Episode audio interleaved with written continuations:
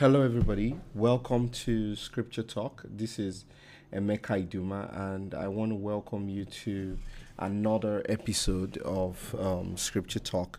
Last week, I hosted my friend Laulu, and we spoke at length um, concerning the Christian and the marketplace. It was some interesting time we had. We did 10 episodes together.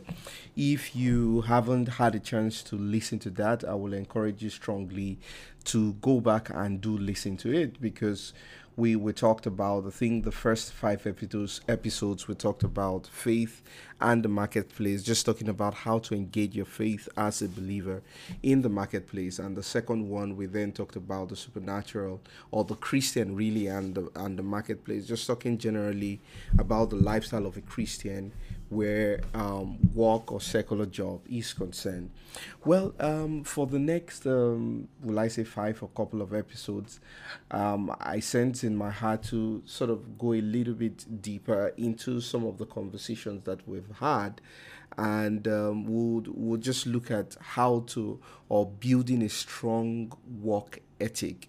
Um, you know, I sort of struggled with this and somehow I felt like you know these are these are simple things that you will expect every believer to know. So uh, why why is it that um, I'm having it in my heart to talk about this thing? So at some point I, I you know struggle with it a little bit, but of course we we we try to follow our heart and follow the leading of the Holy Spirit you know so we'll, we'll, talk about building a strong work ethic um, and I'll just read our anchor scripture and we can pray.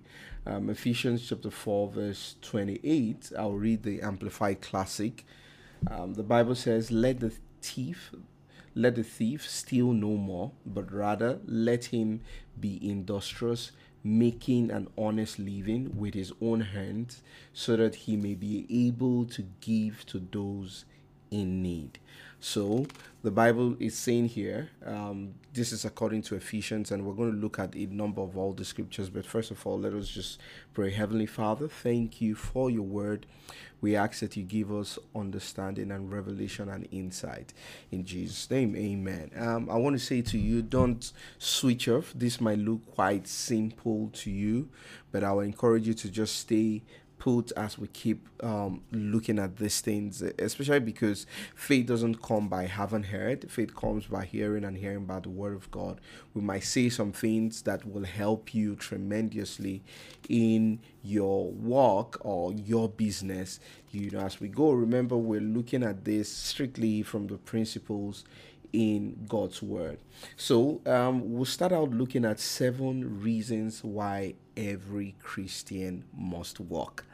Um, now, work in this sense could be a business, it could be taking up a secular job, you know, but there are seven reasons that we want to look at. These are not the only reasons in the Bible, but we're looking at this from the standpoint of the New Testament, especially. Uh, we'll bring in some Old Testament scriptures in here, but we just want to look at the epistles and see um, what the Bible talks about work and walking, you know. So we'll, we'll start from there you know, uh, and all. But you want to see here from our anchor scripture that um, from Ephesians chapter 4, verse 28, that the Bible says, Let him who steal no more. Um, let him that let the thief steal more no more but rather let him be industrious or let him walk you know so the first thing we can see from here is that it is god's will for every man it is god's will for man or every believer you know, to walk. So that's the first. I, I know um, that that is the first or the starting point, right? That God's desire is that every man walk. By by man here we mean man and woman. You know, as long as you come of age and you're within legal working age, you should put in some work you know, and even growing and and, and um, raising children, you need to put in the consciousness of work in them, not a lazy attitude, but a consciousness of work and diligence, and and just drum it down into their ears, you know, into their lifestyle. Well, we we we can go back to the book of beginnings to see what God's will for man is, and if we look at Genesis chapter 2 verse 15 You know, the Bible says that then the Lord God took the man. I'm reading the New King James. The Bible says the Lord God took the man and put him in the Garden of Eden to tend it and keep it. So we can see here. Um, First of all, that when God created the heavens and the earth and eventually created man, he gave man the dominion over everything. Bottom, bottom line saying, Well, I've made this, I made this for you, you're in charge. You know, then he then gives him the the ability and the grace, you know, to then take care of the garden of Eden, which was man's home you know so so god created the entire earth but he then made a garden of eden that would be man's home. So in this vast land and seas and oceans in the world god decided to make the garden of eden man's home at least adam and eve you know and the, the plan was for them to then keep expanding that as they multiplied across the face of the earth.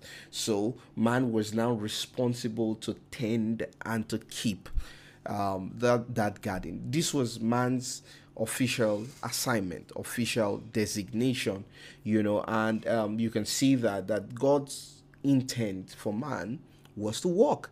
We see even from the creation that God was walking you know because the bible will say this that um, on the seventh day God rested. Yeah, and it's interesting, you know, um, on the seventh day, he rested from all of his labors.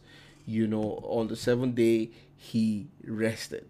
You know, that means that God walked, and after some point, when he was done with walking, Genesis chapter 2, verse 3 says, And then God blessed the seventh day and sanctified it, because in it he rested from all his work.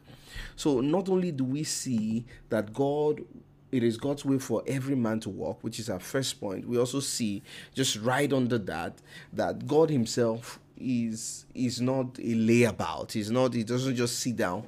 I, I know that some people have this mindset of God that He just sits down in a chair, you know, twenty four hours, seven days a week, um, and he's just looking right, you know, just chilling. You know, we can see here that, um, and we'll see this in the second point, but we can see here that God also walks, and um, and God's plan and purpose for man is to walk, right? So that's the first point. Seven reasons why every Christian must walk.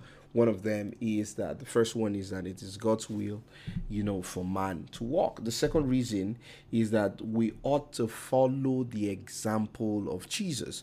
Of course, the Bible talks about us following in his steps, talking about Jesus Christ, that we ought to follow in the steps of Jesus. So when we look at Jesus and say, okay, what did Jesus do? Did Jesus walk? You know, can we look at the example of Jesus and walk? Of course, we can see that in John chapter 5, verse 17. John chapter 5, verse 17, the Bible says, Jesus answered, My Father has been walking until now, and I have been walking. So Jesus is saying that as my Father is walking, so am I walking. It, it's important to understand that God didn't just rest uh, and continued resting after the creation. We can see from Jesus' statement that God has been walking since then. He just rested that day on the seventh day. John chapter 9, verse 4 says, I must walk the works of him who sent me while it is day. The Bible says the night is coming when no one can walk. So we see that again that Jesus is saying that I walk the walks of him that sent me. You know, first John chapter 2 verse 6 says, He who says he abides in him ought himself also to walk as he walked. You know, now this is not walk in that sense, but walking. He's saying that if you say that you abide in Jesus, then you yourself need to do the same things that he did. You need to take the same steps that he takes. He took while he was on earth. And what is that step? We see that Jesus did walk. You know, and and let me just uh, stop here and and take a side thought on this, right? There is a difference between working in the ministry and working a secular job right? And um, so i know that there'll be people who are called to what you call a full-time ministry. Um, i'm talking about as christians. There'll be people who are laity. That means they're not ministers. They're not called to full-time ministry but they are called to probably the ministry of helps uh, so they will take a regular job right? There's a difference between both not everybody will be called to the ministry right? And there are those that um, whether you're called to the ministry or not it is important that all of us as believers need to find and follow god's plans and god's assignment for our lives you know. So the the just thinking a little bit about the the work of the ministry right? The word of work of the ministry is first spiritual and then it is natural now, I, am just putting this out there so that you can understand this, and we'll give scriptures here. The work of the ministry is first spiritual and then natural. It's not natural, it's not spiritual alone, but it's spiritual and natural. It's not natural alone, it is both spiritual and natural. Secular jobs are largely natural you know secular jobs are naturally natural. That's why um, those who are in the ministry are called i said that they are in spiritual leadership right? It, it is first spiritual. Yes there's a natural aspect to it you know but when you talk about secular jobs it is largely a natural thing. Can there be a spiritual thing? Yes, if Christians who are spiritual beings, you know, people who are alive unto God, you know, and living um, in God, take secular jobs, they can actually affect the physical with the spiritual things that they have on their inside. But um, ministry is first spiritual and then has a natural aspect to it, while uh, what's it called? Uh, secular jobs are natural. Now, thinking about Jesus, because that's really what we're looking at in this second point. Our second point is don't lose thought of it. We ought to follow the example of Jesus, and we can see that Jesus walked. He, the Bible says that he did what he saw his father doing. So Jesus walked. But we can also see from the life and ministry of Jesus that Jesus had both, or started out in having a secular job before he went into the ministry right? Um, we'll see this in Mark chapter 6, verse 3. He was called a carpenter. So Mark's account says that Jesus was a carpenter. Matthew's account says that he was a carpenter's son. This is when um, the uh, the guys in Nazareth of, of Galilee looked at Jesus and Jesus said, and they said to Jesus, We know this guy. Mark says that you are a carpenter. You know, Matthew's account says you are a carpenter's son. Both of them are right. None of them is wrong. You know, typically in those days, a son takes over the um, what's it called? The trade of his father. You can see this with john and john and james james and john. They they were in the zebedee fishing enterprise if you like to call it that zebedee and sons you know fishing enterprise. So their father zebedee was a fisherman. He had fish, he, he had the boats, he had nets and things like that. And as his boys started growing up, he put them into the business. Peter and Andrew also, you know, sort of like had that also, even though they were a bit older than James and John, but that is they, they had learned the family trade, you know. So Jesus's father was a carpenter. By the way, that word carpenter there doesn't necessarily mean that he did a lot of woodwork.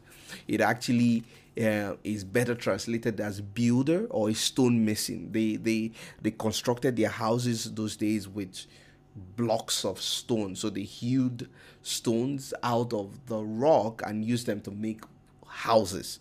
You know, so that's the kind of houses Jesus lived in, and Jesus was probably a builder of that of some sort. So if you imagine your average mason man or your average builder, the hands-on guys, you know what they look like. Jesus was probably a little muscular you know if you look at people who do all those kind of jobs in our day and age. So jesus was not this fine um trimmed looking kind of guy you know that um, um, hollywood has projected to us first of all jesus wasn't um, caucasian he, he wasn't white in that sense he was he was from the middle east so he probably had black hair and he probably looked darker skinned you know, and, and things like that. So that that was the kind of um, job that Jesus did. So so we've said two things. You know, as I wrap up this session, first of all, that it is God's will for us to walk right? It is God's will for us to walk, and that that's the reason why every Christian must walk. The second thing we're saying is that we ought to follow the example of Jesus and walk. And we have talked about how that G, um, it called? Jesus was in the ministry, but before he got into the ministry, we could see that Jesus had a day job. He had a secular job as a carpenter. So some people feel that uh, when they're called to the ministry, before they answer the call, they sometimes they don't want to take up a secular job. You know, again, there's no hard and fast rule here you know but we, we can see here that jesus took up a, a secular job right up, up until he was 30 you know and got anointed for ministry and set out into ministry. So so we see that jesus did that. There is the spiritual aspect you know of um of the ministry and work that we'll talk about in the next episode. Um we're still talking about work and we're, saying that it is god's will for us to walk and we can follow um jesus's example to walk. We're on a quest. And what is this quest? To build a strong work ethic. Remember, as Christians, we're supposed to be light, we're supposed to be shining examples to the world. And if we're going to do that, then we need to look into the scriptures and find out what it says about this this thing that we call work and how we can excel and succeed in it. Well, um, I am Emeka Iduma. I believe that um, you would have a good time as we dig a little bit deeper in these things. But I but I want to say to you today that you take some time, meditate upon some of the thoughts that we're having, and um, just ruminate over them, and let the Holy Spirit just take that and and and show you more bring more to your experience right as you think about this in heavenly father thank you for my listening audience. Thank you because you are opening their eyes. Thank you because even as the work go about their normal business whether it's in the ministry whether it's in the secular job or in their business life thank you because you're prospering them and opening their eyes to see how they will keep expanding and doing greater things for you we give you all the praise and glory in Jesus' name. Have a great day. God bless you. Bye.